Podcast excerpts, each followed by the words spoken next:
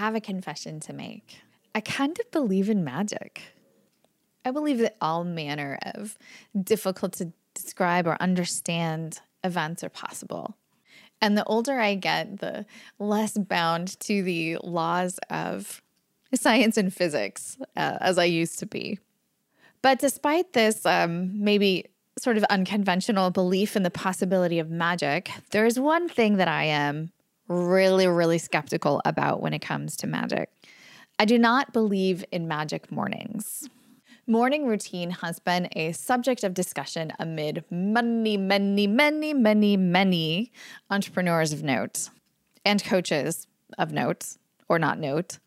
People think that it is a really, really important part of the successful entrepreneurial experience is to have some kind of special morning routine. And for some of us, it is. And for some of us, it's not. Thus, the lack of belief in the magic of it. So, in today's episode, I am chatting about the myth of magic mornings and why I am not really a believer. This content is also on the YouTube channel, Sherry Walling. You can find me there in video format. And it's also a topic that I've covered in my newsletter. So, free newsletter for those of you who like a quick read. Try to be action packed and helpful in the fewest possible words because, hey, we're all busy and nobody likes a busy inbox. If you'd like to sign up for the Zen Founder newsletter, you can do so at zenfounder.com, where you can also learn about, I don't know, a bunch of different things that I'm doing, whether that's consulting for entrepreneurs one on one or with couples, or offering movement retreats that help people get into their bodies and process the heady and sometimes difficult to describe experiences that we hold, not through conversation, at least not only through conversation, but through a combination of conversation and movement. Full body mental health, that's kind of my jam. So if that's something that you are curious about, you can head over to zenfounder.com and get the basic information. Feel free to connect with me if you're interested in working together in a retreat capacity or in a coaching consulting capacity. Thanks so much for listening.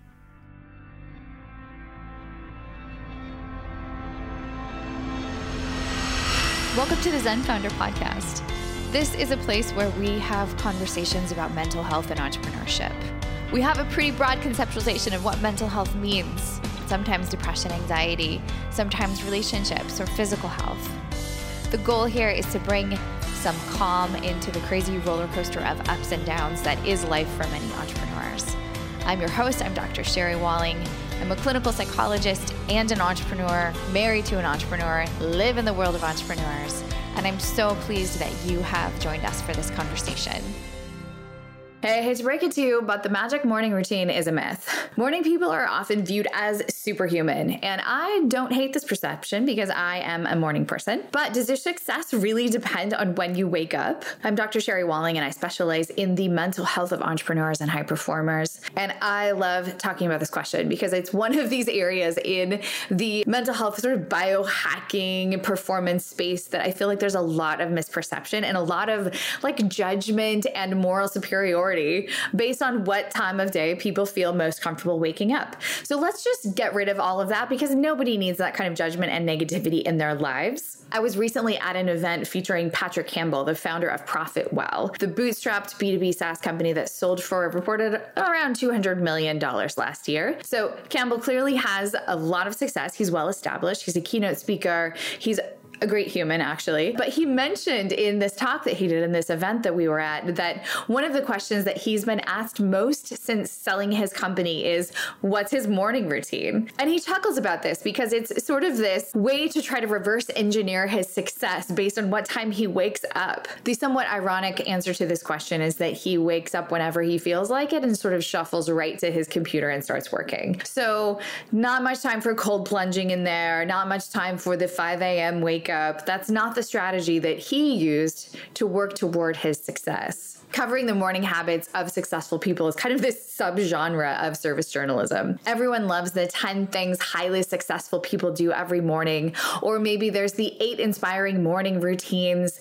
And at least one CEO I know wakes up at 3 a.m. So if you're feeling cynical, there are probably headlines like, I wake up before you do, nine reasons why I have a brand new Tesla. I'm a psychologist for entrepreneurs, and the preferred morning routines of innovative people, successful people are varied. Many force themselves to try magic mornings at least once, waking up super early, eating only kale, journaling, cold plunge, sauna, exercise, maybe reverse the order there whatever. And although all of these are really good components of your day, I love all of these practices journaling, getting in your body, moving, all of these things are super helpful. But this high intensity pressure to do them all before a certain time in the morning, and that that is somehow the key to your success and well being, that's a myth. That's sort of this misperception of control. Actually, forcing yourself to get out of bed too early is one of the ways that entrepreneurs can lose touch with their bodies and sort of detach from their own inner wisdom. They're looking for a life hack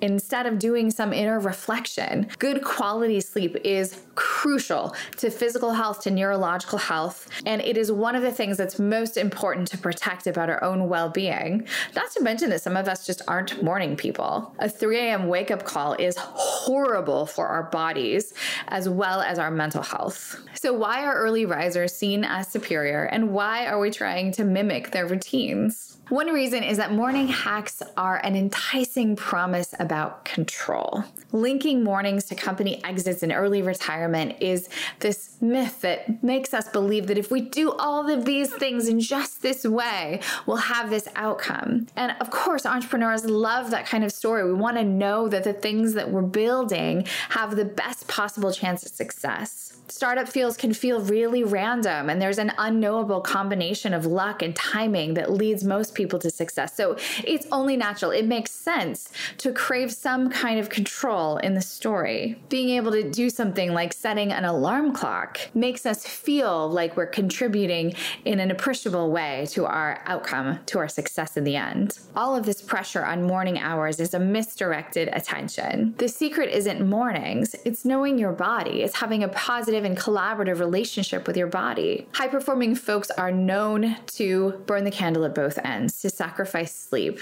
In fact, approximately half of CEOs surveyed get less than six hours of sleep per night, and early stage startup founders might get even less. Of course, at least seven hours is optimal for the vast majority of adults. Skipping sleep or poor sleep impairs brain function. Sleep is when our brains consolidate memory. We're doing all kinds of neurological activities in our brains that help move our businesses forward. Sacrificing sleep is really counterproductive for all of us. There's some evidence to suggest that entrepreneurs are already prone to mental health concerns that can disrupt sleep, things like depression and anxiety. So, forcing yourself to get out of bed really early is hardly the key to productivity. Apart from sleep, entrepreneurs make unhealthy trade offs for the sake of the business. They don't eat well, they give up on exercise and hobbies, thinking about short term sprints rather than the long term game. In a way, as sort of this rationale of I'll sleep when I'm successful, I'll sleep after I've had my exit. I work with clients to help them redevelop a relationship with their bodies. Nutritious meals, meditation, journaling, everything else on the morning life hack checklist is great advice.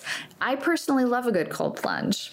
But rather than regiment things upon waking, Pay attention to the time of day in which you are naturally most productive or lethargic and work with your body to incorporate healthy habits throughout the day. Perhaps 3 p.m. is the best time for you to do your exercise. Maybe that's the point in the day when you are kind of fading, you're most tired, your brain's a little tired, you're tired of sitting in the desk. So make that the time that you exercise. Make that the time that you do your cold plunge and sauna so that you are fresh and restarted for the latter half of your day, moving into your evening with your friends and family. Rather than focusing on the morning, let's focus on all day habits of highly successful people.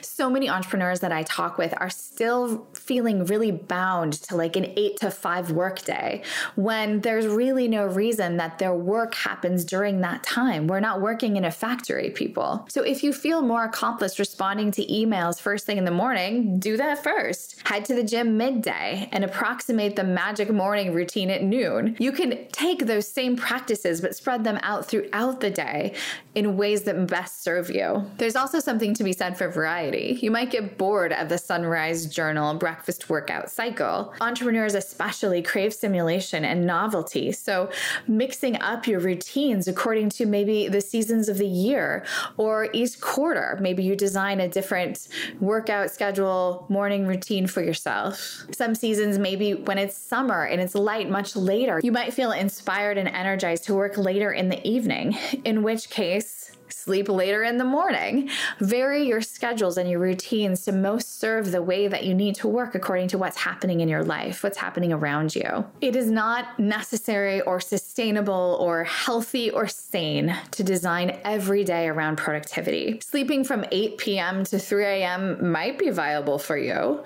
Or if you prefer an 8 p.m. dinner reservation, that's okay too. Evenings are often best for social activities and family time. Early mornings can be lonely and dark. Our bodies have clocks with circadian rhythms that respond to light as signal to wake. We all have a little bit of a different rhythm in how our bodies like to sleep and wake. So, knowing your own body is what's most important. The thing I really want to hit home is that one morning routine won't work for everyone.